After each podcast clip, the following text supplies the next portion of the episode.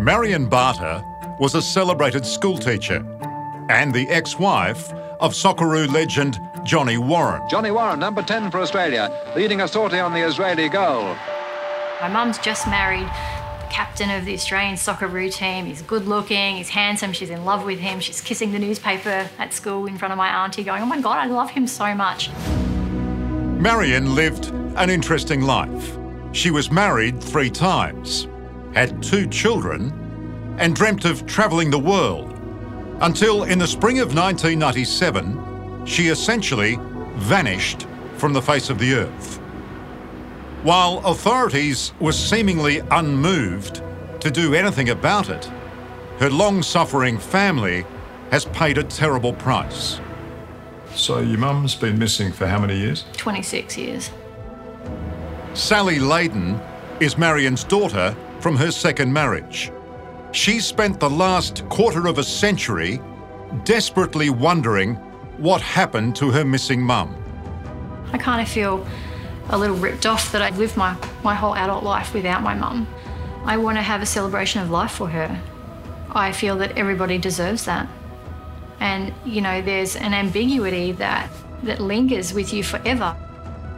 Marion's disappearance inspired a major podcast that evolved into an international tale of fraud, theft, and maybe even murder. But at its heart is a daughter pining for her mum. Your mum was 51 when she changed her name, sold her house, flew overseas, quit a job. What do you think motivated her to do that? That was at the end of 96. She was a school teacher, and I just saw cracks starting to appear um, for her. She wasn't as happy at school anymore. She said to me, I want to go overseas and I want to actually, you know, go on a holiday. Um, I did think it was odd that she would quit her job halfway through a school year. It was out of the realm of what I thought she would normally do. But she sold her house because she said to me she was planning on downsizing when she came back.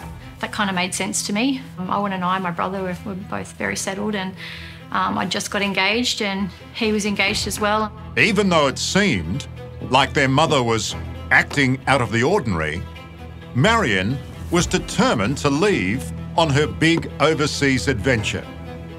Mum had sort of asked me, could I help her pack up? I said, I'm going to TAFE tonight, but I'll ask Chris. Chris, Sally's fiance, went to give her a hand, packing up some of her belongings. But that ended suddenly. Mum just walked out and said, What's the time? And he told her the time, and she said, Okay, well, just leave what you've got there, and I need you to go. And he goes, Oh, I'll just finish packing this box, Mary. And she goes, No, no, just leave it. I need you to go. He came and picked me up and he said, Your mum's rude. Like, she just kicked me out of the house. I said, That is so unusual. That's not like mum at all. Like, that's crazy. We went past a McDonald's that's connected to a service station on Ferry Road, just around the corner from mum's house, actually. And so Chris and I were sitting there. I had my back to the Bowser. And when I stood up, he could see out to the Bowser and he said, Oh, your mum's just pulled up in the car. And she's just looking at me like a deer in headlights. And she's opened the door, she's standing there at the car like she's about to put petrol in. Gets back in the car and drives off.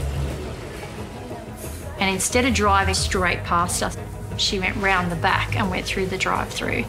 And she zoomed straight through. I noticed there's a man sitting in the front seat of the car. He looked tall and he looked dark. He definitely was tall. His head was almost hitting the, the roof, but unfortunately, I didn't get a good look at him. Ric Blum's quite tall, isn't he? Yeah, I think he's about six foot four. Hmm. What a shame he didn't get a full facial. Yes. We now know that Ric Blum lived near. But at that time, Sally knew nothing of him or his involvement with her mother. All she knew is that Marion seemed in desperate need of a break. And like a good daughter, she supported her mum. So I was encouraging her to go, if anything. I was like, go and have a great time, you know, and just make sure you're back for my wedding, which was the following year. But Marion didn't turn up for the wedding. In the name of God, I declare. In fact, once she left on her overseas trip, her family would never see her again. On June 22nd, 1997, Marion left Australia on a new passport with a new name. Sally's final conversation with her was on August 1, when her mum rang from England. She ha- was at a payphone. She checked and made sure that she had this checklist for me to do of things for her. She was making sure I'd done all those things, telling me I was a great daughter and not to worry about me. And she was um, had postponed her trip on the Orient Express. Did she say where she was? She told me she was having um, tea with some little old ladies, and my assumption was she was in Tunbridge Wells. She'd sent me lots of postcards from there. And in that last conversation, did you get any sense, even from that, that she was hooked up with somebody else? Not, not a whisper. Marion wrote a few postcards to Sally, but apart from that last call, there was no further contact. It just really dawned on me that I actually don't know how to reach my mum. Did you ever see her again? Did you sight her? No. I didn't know anything from when I spoke to her on the phone. And then I thought for sure she will call Owen, my brother, for his birthday, which was the um, 18th of October. And so I rang Owen and I said, Did you hear from mum? And he said, No. And I just knew straight away something was wrong because she would never miss a birthday. Two and a half months had passed between the August 1st long distance call and Owen's missed birthday. By now, Sally was getting worried. And seeking answers, she got in touch with her mum's bank. I said, My mum's 51 and she's travelling by herself. Um, she's missed my brother's birthday and I'm genuinely concerned because that's out of character. Can you please check if she's using her account? And she said, I'm really sorry, due to privacy, we're not allowed to tell you anything. And she paused and said, Did you say your mum's overseas? And I said, Yes. And she goes, Holy shit, there's money coming out of her bank in Byron Bay. And she proceeded to tell me $5,000 had been withdrawn out of my mum's bank account every day for close to three and a half weeks. Sally immediately went to Byron Bay Police and reported that her mum was missing and that at least $120,000 had come out of her account. Something is terribly wrong here. My mum's supposed to be in England and, you know, money's coming out of her bank account here. And she had no connection to Byron Bay whatsoever. I didn't understand why the police didn't walk 100 metres around the road to go to the bank and go and see them and say, hey, can we get a statement or can we find out where that money's going or what happened to it or who took it out or because if we had that information, I might not be sitting here talking to you 26 years down the track going, I don't know where my mum is. When a daughter is signalling suspicious activity around money for her own mum, hmm. Something was wrong. I just knew it. I just knew in my heart something was not right. The police just weren't interested, and the bank was not helpful. And one of the possibilities that Sally now had to consider was that her mother had secretly returned home. Do you think it was your mum who was taking that money out? Ah. What's your best guess? I think it could have been, but I think maybe someone was making her do it. Because in my world, why would you go to the effort of going to the bank every single day to take out $5,000? Why not just transfer the lot to a different account? Or I don't understand why you would do that if it was your own account. It would be some months before Sally learned that her mother had returned to Australia without telling her.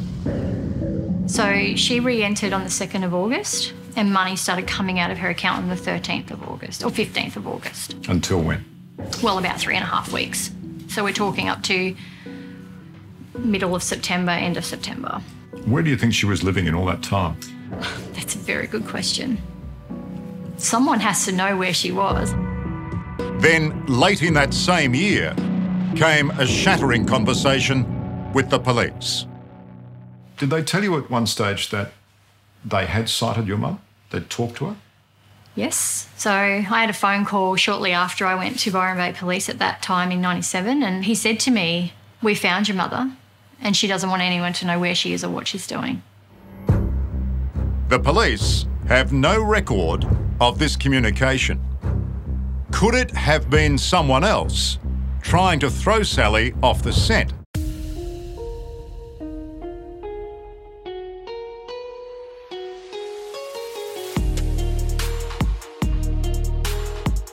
Hey, lovely listeners, and welcome back to Crime Analyst and the Intelligence Cell.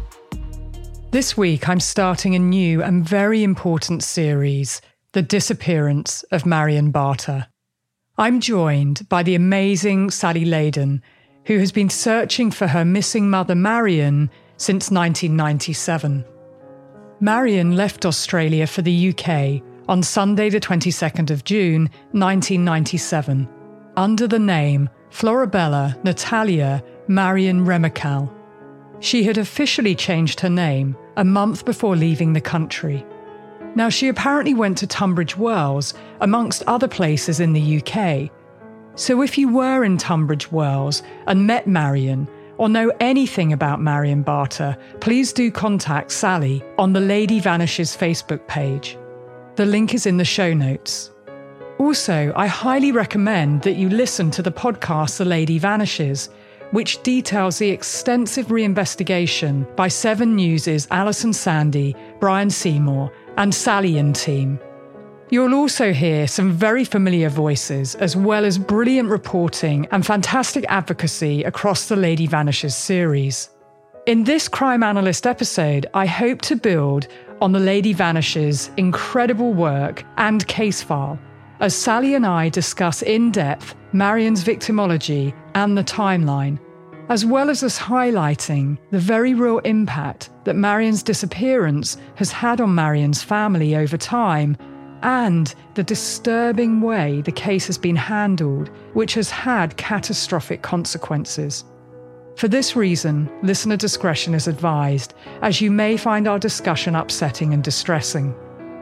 With that having been said, Let's dive into this very real, very honest, and important interview with the fierce warrior and advocate Sally Leydon.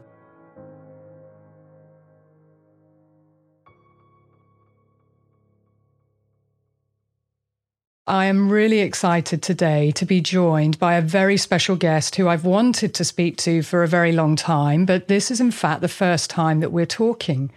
Please introduce yourself. Hi, everybody. My name is Sally Leydon, and I am the daughter who's trying to find her mum, Marion Barter. She went missing in 1997 and last known to be in the UK. So it's been quite the journey. And thank you for having me, Laura. I love your show and I, I love what you do for victims and their families. So thank you for having me today. Thank you so much, Sally. And thank you for joining me. And I have to say, you are just such an incredible warrior and advocate for your mother. And that was the first thing that struck me because I have been following your journey and your real fight, actually, to get answers as to what happened to your mother, Marion Barter. And we've never spoken before. This is really, this is the first time. And that's why it's a privilege for me to talk to you. And we should mention the incredible body of work that's been done on The Lady Vanishes, which is a podcast which I recommend everybody to listen to because we will keep going back to um, the work of Alison Sandy and the Seven News team, and you in particular, to, and it, really I call it a case file, actually. It's a case file and it's extensive. And for me, the answers are all there. So I'm really pleased to, to be talking to you. I have talked to the Lady Vanishes, to Alison and the team before. And in fact, I was trying to remember, I went back to the extensive number of episodes that you've done on the Lady Vanishes. And I think it was around 2019 that, uh, that I was aware of Marion's case, but I was contacted as well. And what struck me was um, what I call the victimology about your mother. So I'm going to ask you to talk about your mum, but also the fact that I've always said in all my casework, women don't just disappear. They don't just vanish into thin air. And we have to ask questions and we have to be fierce advocates at times. And that's exactly what you've been. So let's start off wherever you want to, Sally. I'd love you to talk about your mum, but however you want to start off talking about your mother and the lady vanishes and what's been going on for you. Well, the first thing I sort of think when you when you're speaking about all of that and the struggles and the the challenges that I've faced as the daughter of a missing woman, the first thing that comes to mind is I was constantly being told by authorities here in, in Australia that the police job is not about the why.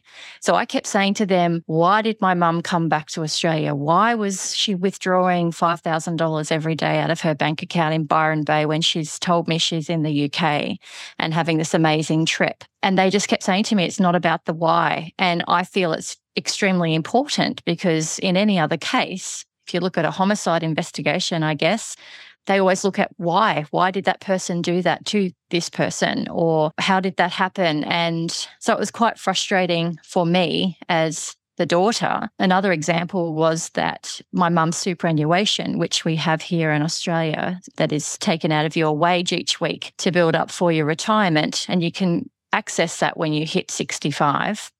And she hadn't touched her superannuation. And so for me, I was like, well, if she's come back into the country and she's going to the bank every day for three and a half weeks and taking out $5,000 in a location that is not too far from my home, probably at the time the roads have changed a bit and improved, but a, around two and a half hour drive from my home, the police officer said to me, Oh, well, it's a small price to pay for somebody who doesn't want to be found or wants to go missing for them not to touch their superannuation.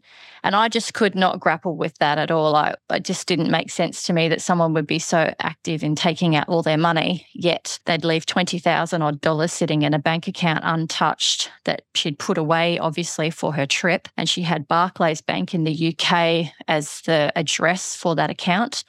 That now has around still today just shy of 15,000 Australian dollars sitting in it, untouched she's also got that superannuation still sitting there unclaimed. Now, she would be, how old would she be? 70. I think she's turning 78 this year in October. So, definitely of age where she could withdraw that money and, and use it if she was alive and well, as they tell me she is. Absolutely. And why would you go to the trouble of putting all that money aside and then not touching it? That just makes no sense. And just to backtrack, the why question it's so important the why question. The why question was always important to me my, in my work at New Scotland Yard and professional curiosity. And these are two things that I talk about in police training all the time. So, first of all, I just want to apologize. Having worked in policing, that's not the response that you should get when you are talking about someone that you know very well and you understand their baseline behavior. That's what we call it. And there are all these anomalies that you've seen. And the anomalies are really important because you're saying that these are the things that just don't add up. And now we have the term coercive control that I've got into legislation in the UK and I've been working hard in Australia and here in America, because we're talking, I'm in America, you're in Australia, we've managed to make the time zones work. But the language of coercive control is really important because if someone, a woman goes missing, she may well have been coerced, she may have been disappeared. So, the first thing that someone should be thinking is about what you, the loved one, is telling them, and what are the things that don't add up, and what are the potential lines of investigation, and what sort of risk level, at risk from whom, and what. So, it is complex, and we're going back in time, aren't we? We're talking about 1997. And, you know, just as you're talking as well, I, I, was thinking immediately, as I was at the time I became aware of your mother's case about Lynette Dawson, who people around Lynette were also told similar things when she just disappeared. And I really do think this is a problem across policing. And perhaps we'll talk a little bit about that after we've talked about Marion and, and her victimology, her, the type of person that she was and her characteristics. because I do think that there is this switch that goes off, particularly when we talk about women that go missing or who have disappeared. And oftentimes the easiest answer is the one that someone might arrive at, despite you, Sally, explaining, but these are all the things that don't make sense. Well, it was quite upsetting for me, and it still is today. And when I hear people say, oh, but she was 51 and she'd been married three times and divorced, um, and she was capable of this behavior. And I, I, sit there and question that and say, how can you make a comment like that about a woman who's not here to defend herself and say what's actually happened without knowing the facts? And, you know, there were situations, there was a man in a car that Chris and I saw on a late night, and Chris had been helping her pack up her house when she was deciding to go on her trip. And um, she suddenly asked him to leave very abruptly. And he said, Oh, I'll just finish packing this box, Marion. And he said, Oh, no. She said, No, no, no, just leave it. Just need you to go. And so he came and picked me up. I was studying late at night because I was working two jobs and studying, ironically, to get into the police force. Anyway, he picked me up and we stopped at a McDonald's. And while we were there, just having some dinner because it was quite late, and mum actually pulled up at the Bowser to get some petrol. And she got out of the car and she stood there. And Chris sort of tapped me and said, Oh, look, there's your mum. And I turned around and was waving at her. And it was kind of like a deer in headlights kind of vibe where she was looking at me, but just staring at me in a bit of a shocked sort of look. And she had a man in the car. The man was quite tall, he was nearly touching the roof. And he had dark features, is my memory. And obviously, we're going back 26 years too. And if I can add, the police didn't take a statement from me until 13 years after my mum went missing. So I think the lesson I have learnt through that, and I'd like to share with people too, is make sure you ensure that everything is written down and everything is well documented if something like this does happen, because it's key. Um, and sometimes you have to do it yourself when I mean, I was just rolling with the punches, thinking that everything was being handled well, not really realizing what was going on behind the scenes and that that wasn't quite normal. Anyway, we have a man in the car, and I always thought to myself, maybe there was a man involved.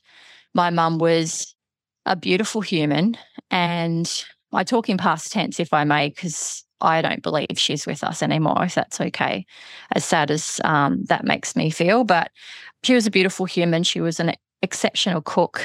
She was an amazing school teacher. She just won the Best Teacher in Queensland award the November before she left in the June of 97 and loved to garden, loved classical music, also loved Laura Branigan and Lionel Richie. And I've just made a playlist actually of all her favorite songs and I've been belting them out at home and um, the tears flow quite often when I listen to them, but it's a good it's a good feeling to know that um, it's a bit of mum's memory in in my world.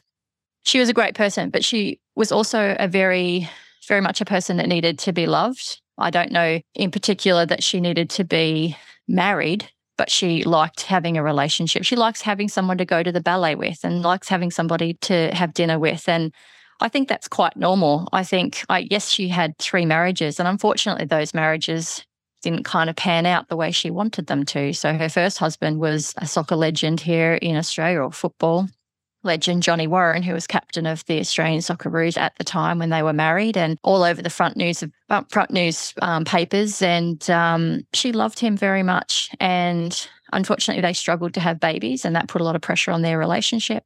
And John was also very busy with um, being captain of New South Wales and captain of Australia, and travelling a lot with football. So I think the pressures got too much and from what I've learnt through the journey, is that John ended up leaving mum. And then she met my father, and um, she very quickly had Owen and myself. So I was born, and Owen was born. She was still breastfeeding me when she fell pregnant. So I think for her, someone who has been trying to have a baby for such a long time and then instantly fall pregnant, she was with my dad, and then they got married when I was about four. And then they separated uh, and divorced a few years later. And then she was single for quite a long time. And then she met my stepfather, Ray Barter. And again, she was very much in love with him and did everything for him. He showed Afghan hounds. And we would go to dog shows every weekend in support of him. And she'd, I remember she'd bring all her school work with her and she'd sit there under umbrellas while he's showing the dogs doing all her schoolwork and writing report cards, etc. So she was very dedicated to him as well. But things that I have learnt through this process now is that she was very vulnerable. And if I use Ray as a good example, she'd been, from my understanding, she'd been on maybe two or three dates with him. And Owen and I had been at our father's house for the weekend, as we typically did every fortnight. And we'd come off the train and we hopped in the car and she said, Oh, I've just got to tell you guys something. And I said, Oh, what what's going on? And she said, Oh, I've got a man coming to live with us. And I looked at Owen in the back seat and I was like, What? What do you mean? And we got home and Ray was in the kitchen cooking a meal with mum. And I remember we just beelined it straight through the back door, out the laundry, and onto the trampoline. I don't even remember if we said hi to him because I was in a little bit of shock that this man was now living in our home and I'd never even met him before. But that's just taught me a little bit, think, about mum because my memory of that situation was that Ray had told her that he needed to leave his wife and three boys and he needed somewhere to go. And mum took him in. And I think that shows the generosity of my mum, but I sometimes feel that that may have been abused a little bit in her generosity. And because that was quite shocking for Owen and I, um, when I look back and I think about my children, if I did that to them, how they might feel about that situation. And I just feel like, yeah, that the situation maybe have um, could have been handled a little bit better, but it shows a vulnerability of my mum, I think, and someone who is very kind and caring and um, always happy to help where she could. And that potentially has maybe got her into the situation she is of being missing. Hey, lovely. What's your makeup go to? What do you need to face the day? Now, for me, if I apply my eyeliner, my brilliant eye brightener, mascara, and red lipstick, I feel ready to face anything. But I know every now and again I need to zhuzh up my makeup, and my amazing sponsor Thrive Causemetics has a full line of makeup to refresh your everyday look. With clean, skin loving ingredients, their foolproof products make it easy for any skill level to apply. Also, Thrive Causemetics' Bigger Than Beauty mission is amazing. For every product purchased, Thrive Causemetics donates products and funds to help communities thrive. I love that Thrive Causemetics supports domestic violence victims, breast cancer survivors, and women who are homeless. Now, if you want a rec from me, you cannot go wrong with the Liquid Lash Extensions Mascara. Thrive Causemetics Liquid Lash Extensions Mascara has a unique formula which creates tubes around each eyelash to lengthen them. And they use nourishing ingredients that support longer, stronger, and healthier looking lashes over time. Plus, it's super easy to remove and slides right off with warm water and doesn't leave smudges. So treat yourself or someone you love and help women thrive together. Refresh your everyday look with Thrive Causemetics, luxury beauty that gives back. Right now, you can get an exclusive 10% off your first order at thrivecausemetics.com slash crimeanalyst. That's Thrive Causemetics, C-A-U-S-E-M-E-T-I-C-S dot com slash crimeanalyst for 10% off your first order. Calling all lovers of mystery. Prepare to don your detective hat in June's Journey, a free hidden object mobile game that delves into the captivating journey of June Parker, a self proclaimed detective on a quest to unravel the mystery surrounding her sister's untimely death.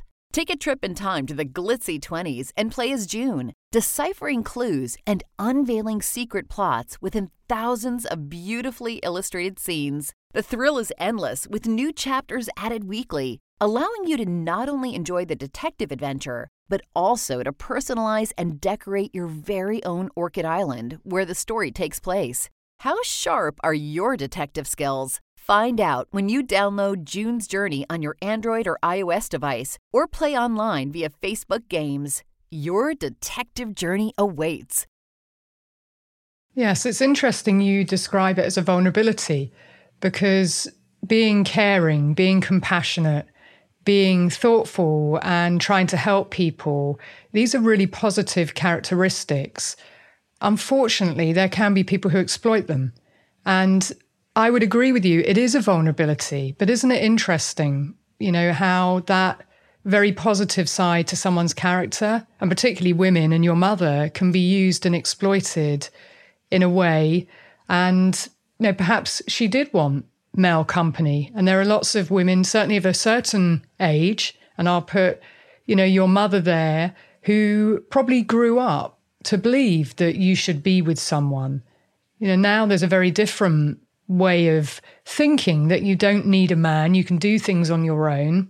Um, but when we go back in the day, the the idea of being with someone socially, that's what was acceptable. And maybe it made her feel more secure and comforted and loved in a relationship. And I did hear Deirdre Stewart, and whether you agree with her or not, I don't know, but she talked about how your mother loved to be in love. And and I know people like that. They love the idea of love, they love being in love. And it is this, you know, wonderful feeling. And some people keep chasing that. Um, you know, the six month of when you're falling in love with somebody there are some who love to be in relationships and being dependent. And that can be part, it almost becomes part of someone's character.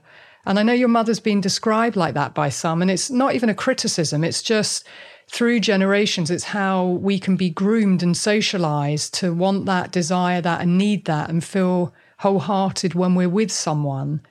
Um, I don't know whether you would share that. I always think, you know, when we're children, we don't really know our parents in their, you know, love life world. And you've been on this journey discovering lots of things about your mother as an investigator and as a detective.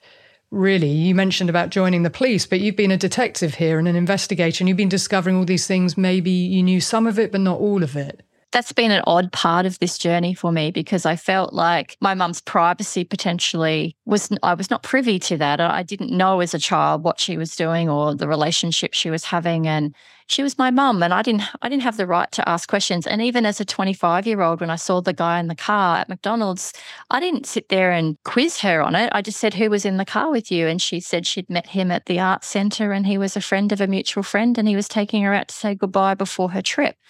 And I was satisfied with that. As a person, I didn't feel it was my job to sit there and quiz my mum on who she was going out with. I Deirdre is my mum's sister. My mum is the eldest of four sisters. And Deirdre is um, the second eldest. And they talked about in our through the inquest as well about, you know, how my grandfather used to sit there and call my mum marrying Marion. And there was a lot of I think Deirdre even said that her parents always were of the opinion that you get married once and once only. And um, so there was this stigma around the fact that mum had been married and divorced three times, and therefore it was not kosher for them, and they weren't satisfied or happy that she was doing that. And potentially, if she met somebody new who she fell in love with, that I can understand as a 50 year old woman myself why she potentially might not have shared that information with us initially until she knew it was solid because she didn't want the backlash and she didn't want the criticism that she had seen previously. And I, I had seen and heard myself even as a child. So that's kind of sad to think about as well. Yes, and, and they're very interesting points that you've just shared about the, the family and the structure um, and this marrying Marion. Because when somebody's been quite open about things, which your mother had been, and it seems, and I mean with friends, that she, people characterized her by saying she wore her heart on her sleeve. So she did say things that were on her mind. And then when she disappeared, just prior to that, and I always talk about the timeline because the timelines are, are, really important as well as victimology. And I always said the three to four months before she went missing, that's what needs to be zeroed in on. You know, of what's going on, of big life changes or changes in character, personality. But your mother ticked really every box of big changes, becoming secretive, and not telling people about even her changing her name and wanting to change direction totally, resigning from the school that she worked in, talking about going abroad and possibly working in England. And that being seen as, you know, potentially a good professional thing to do. But she sold everything. She gave things away. She sold her house at a loss, which is a very, it, tells me there's a time issue that she has a fixed lens about a date and she wants to get out. So there were things that were going on just prior, the, the three months before the spring of 1997, that were very significant. Are there other things that you just want to add to that, Sally? Because baseline is very important to know and things that happen within a family that could potentially not trigger in and of itself a significant move, but become part of a perfect storm that multiple things happen simultaneously. And I believe with her mother, there was a there was some friction with an argument, which I don't think was big enough on its own for her to make this decision. But sometimes in life, we get these perfect storms. And it sounds to me like these three months before she went, there was some critical things that she did that was different and big changes and decisions that she took about the future of, of her life. The thing that sticks out to me the most with those big changes was the fact that the award winning teacher, the best teacher in Queensland in Australia, she came second overall. She would never leave her children or her class halfway through the year. And she did that. And that was something that I said, that's out of character for my mum. That's not something she would do because she knew how detrimental that could be to the children. And I felt like something was going on that she was disengaging. I've even spoken to a friend of hers, and mum taught both of her sons. And her first son, mum became so close with her that she asked mum to be his godmother. And then she had, mum had the second son as well. And I remember her sounding quite upset and angry with mum and frustrated that she was disengaged and she wasn't herself and she wasn't doing as much as she had done with her previous son in the class. And if you sort of spin that back and go, well, let's think about what was happening in that first trimester of the year or semester. The school starts here in Australia in February, and she's left and resigned by June. And in that time frame, she decided that she was going to resign, that she was going to sell her house, which she did within three weeks, and at a loss, as you said, of 15,000 Australian dollars, which was quite a lot of money back then she gave me her car and we had made a deal because I I had a newer car than she than hers, but I liked her car more. So she, I said, "Can I sell my car and I'll give you the money for my car when I sell it?" And she agreed to that, and she signed the car over to me as a gift. And she then proceeded to pack up all her things. As she said, she gave special things to certain people, and she had told Chris and I. Chris is my husband; he was my fiance at the time. And she had told us that um, she was going to buy a unit at Main Beach, which is probably to give your listeners an idea about 10 minutes drive from where she was living, but on the beachfront on the Gold Coast. And she said, When I come back, I'm going to buy a unit. Um, I won't have room for all of my big antique furniture, which she'd been collecting for years. So I'm going to give it to you. She said, You'll inherit it one day anyway, so you may as well have it now. She'd given some things to her friend Leslie, who she'd been staying with for a few weeks before she left after she'd sold the house, and some things to my brother. We all thought that was pretty normal. She said that she'd put the bulk of her things, like all her good china. She had a massive collection of Royal Doulton figurines. Um, she had a, a great record collection and all those sorts of things. I don't know where they are. They went into storage, and she told me that if I decide to stay over in the UK and teach, I'll just get you to send them over for me. And I kick myself every day for not asking where she stored that those belongings because I still to this day don't know where they are. And not without trying. We've we've searched every storage shipping container company from the Gold Coast right down to northern New South Wales trying to search for those belongings without any luck at this stage. So it all seemed quite plausible to me that she'd decided. I know there was a bit of friction at school after she won the award. Um, it's a very high profile school here in Queensland. It's a boys' school, private school. There was a bit of tall poppy syndrome going on now that she'd won this award, and some teachers didn't like the way she taught because she was more like a Steiner school, I would say, style of teaching where she she was talking about the beach. Instead of sitting in the classroom, she'd take all the boys down to the water's edge because the school was right on the canal and they'd play in the sand while she was teaching them and reading them the story. And that was her style. And there was teachers who didn't approve of that and didn't think that was the way it should be and uh, were adopting things like Letterland. And Mum was like, "Well, I don't, I don't like the way Letterland works." So that's not what she wanted to do. And you know, as I've learned, as we were talking before, investigating my mum essentially about who she was and digging really deep, I've learned that she was quite the powerhouse in her own realm. Like she liked things to be done the way she liked them to be done. I'm probably a little bit the same my husband will tell you probably, but um, in a good way. You know, like she only ever had good heart and and good thought process behind everything she was doing, but could have come across and you know probably not everybody liked her because she wanted to do things her way.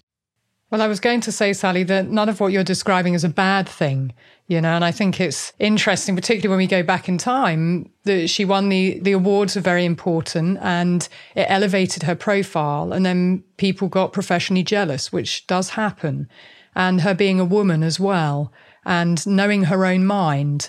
You know, I think it's interesting. People say, "Oh, she was opinionated," but we'd never say that about a man. A man just ha- shares his point of view he's not opinionated. So I always think about the things that if you flip the script, would you say the same about a man? Or would you say she had a certain style of teaching that was much more experiential and being out and doing, much more relatable to children? And maybe it's not somebody else's style, but it's still her style. And it sounds like she was very effective and very good at doing that.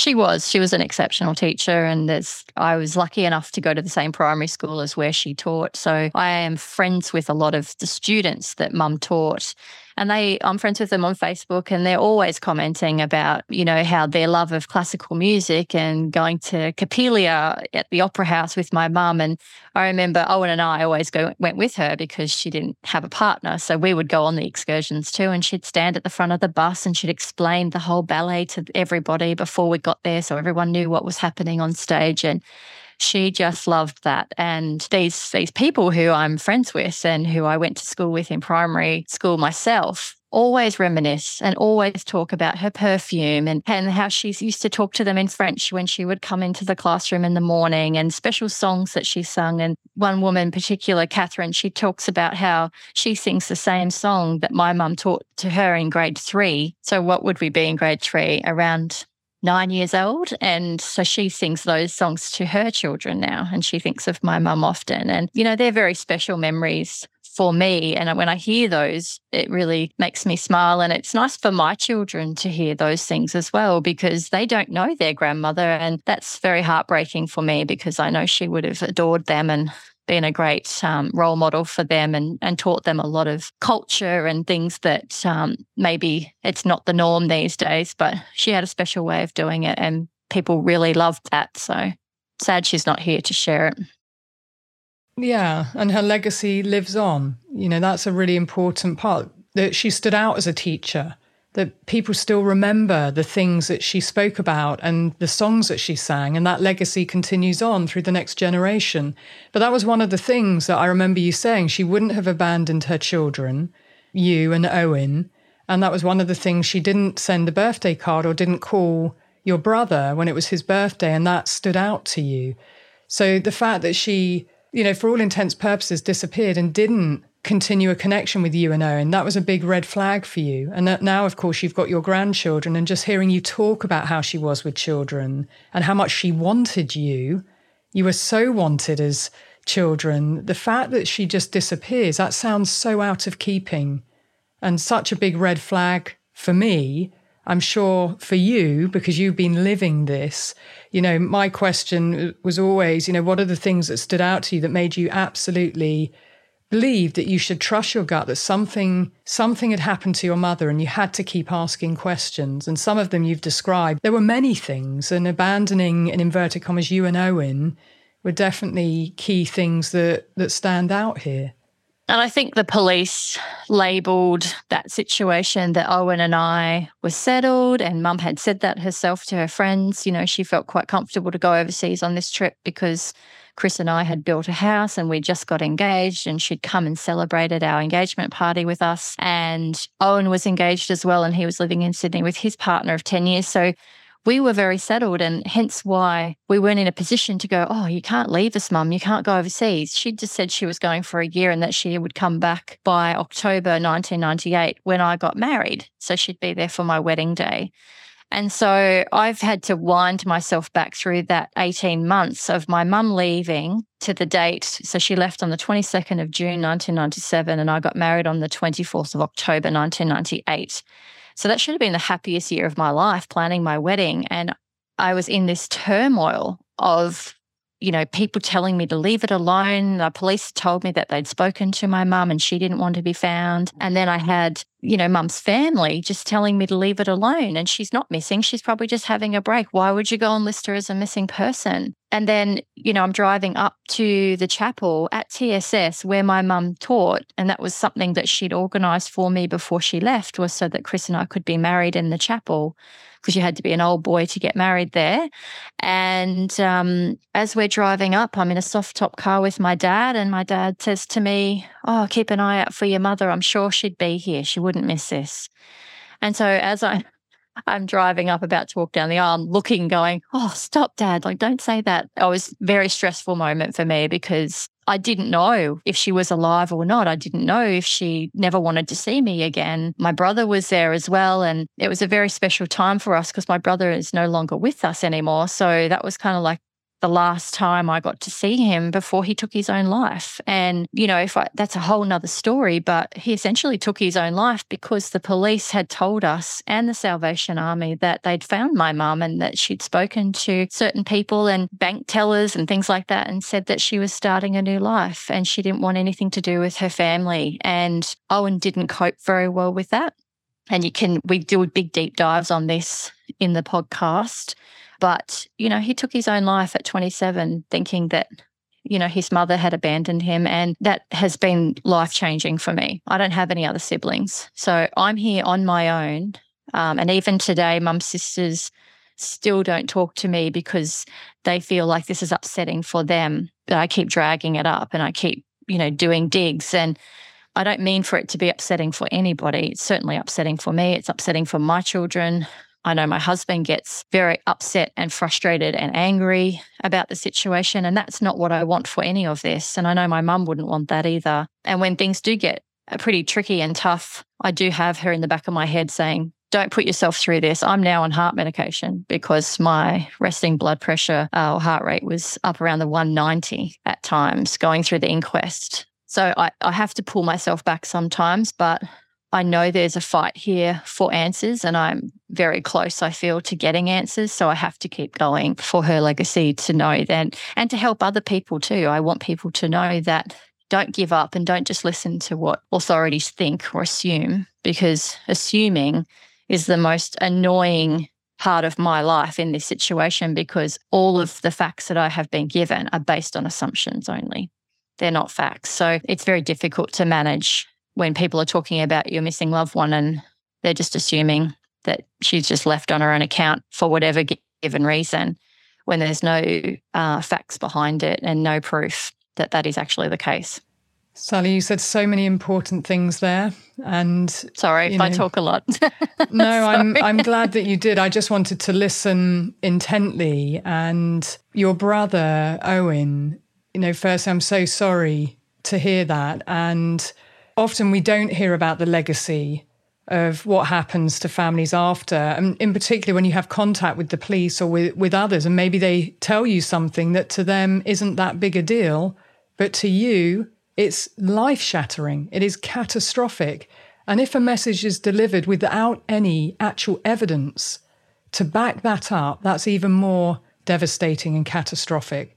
And it just shouldn't happen.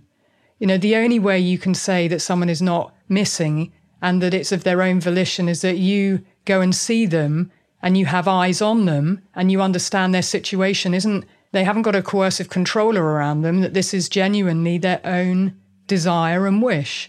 And that didn't happen in your mother's case. It wasn't that there were eyes on her and there wasn't an understanding about coercive control then either. So that catastrophic impact and Owen and yourself having to grapple with these emotions as if it's fact that you had indeed been abandoned when you hadn't.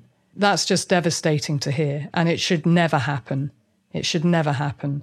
You know, law enforcement, if they deliver the, those sorts of messages, must have very clear, very specific evidence. And I've worked numerous cases where someone has been taken off somewhere else and they're being coercively controlled. It's not of their own volition. So even when we have eyes on them, we should have experts like myself to really understand what, what's going on and the catastrophic event, your brother taking his own life and the impact for you and your health and others in your family saying to leave it alone, we understand, and I can understand and have empathy for why. But I also have an understanding for you that you need to know. And all what you're doing is exactly what you need to be doing for you. And you are important in this too. And you joined up a lot of dots in a far more rigorous way, actually. And where we have ended up today, and the coronial inquest is still ongoing, but there have been key things that you have uncovered with Allison Sandy and the team from going to the UK, from going to Luxembourg, from such an extensive investigation because you asked questions rather than just two and two equals five and that's it. I'm just going to leave it there. You've asked the questions and it's been a rigorous investigation. And where we are today is that all the evidence points in one direction. And it's a very different direction to what you were told. And perhaps we'll get there, but I just wanted to talk to you about the things that you had shared and mentioned because you are still going through this. We know that, is it May 31st that the coronial inquest will reconvene? So there's three days. Uh-huh. And so you're still very much in this at the moment. And you will always be in it because it's your life. But you fought so hard, you know, 26 years of fighting for answers for the basics, for the bare minimum. I don't know how that feels, Sally, but what I greatly admire is your fierce determination for your mother, who's no longer here. You've been her voice and you've been such an incredible warrior. And, you know, I'm in awe of you to keep going and keep asking questions when things have been so difficult and so challenging. And when you've been the lone voice, really, you know, in the ether. And thank goodness you've had Allison Sandy and team around you to basically support you in that very rigorous investigation. And of course, where you are now today, having looked at the timeline, having followed up on all the key pieces of information that have come from so many disparate areas and people and places, it really is just commendable where you are. And I, you know, my, my thought about the coronial inquest is that you get the right decisions that are made. In my mind, there's really only one determination and decision that can be made. But I'm getting ahead of ourselves there. I, I'd like to sort of backtrack just to talk about when you found out key pieces of information that Marion was taken off the missing persons list, the, the things that kept you asking questions. What were the key things in your mind that you just knew that that wasn't of your mother's doing or decisions without an outside influence. Because I think you felt, and, and correct me if I'm wrong, but I believe that you felt there wasn't an outside influence at work on your mother, certainly more in the latter stages. But I think you believed, and you can correct me, that there was somebody else involved in decisions that were being taken. I'm jumping in here to wrap the episode. I really don't want us to lose sight of what Sally just shared. The police telling her and her brother Owen that their mother didn't want to see them had a profound and devastating consequence on both Sally and Owen. Owen ended his life because of it. Marion's disappearance and the way it was handled has had such a catastrophic consequence on her children, and the impact on Sally still continues. She needs answers. And my hope is that the coroner's inquest, which has now ended, will provide more information and more answers. And that if you are listening and you know anything about Marion, whether you met her in the UK or know anything about the case, please do contact Sally on the Facebook page The Lady Vanishes.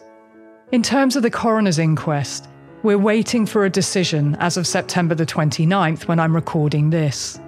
In the next episode, you'll hear Sally's answer to my question and so much more, and I guarantee you won't want to miss it.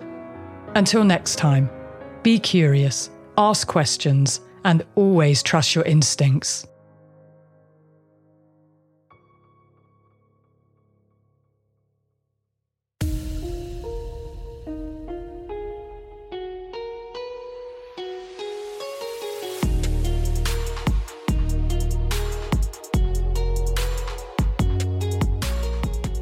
Here's my final thought and ask before the episode wraps.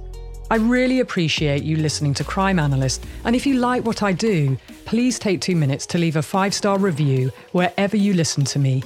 It really helps others find me and my work, and it helps with the ratings too. Crime Analyst is written, produced, and hosted by me, Laura Richards. Sound engineering by Jason Sheasley at Abridged Audio. Cover art and graphics by Chris Rowbottom at Syndicate, and music by Kilrude.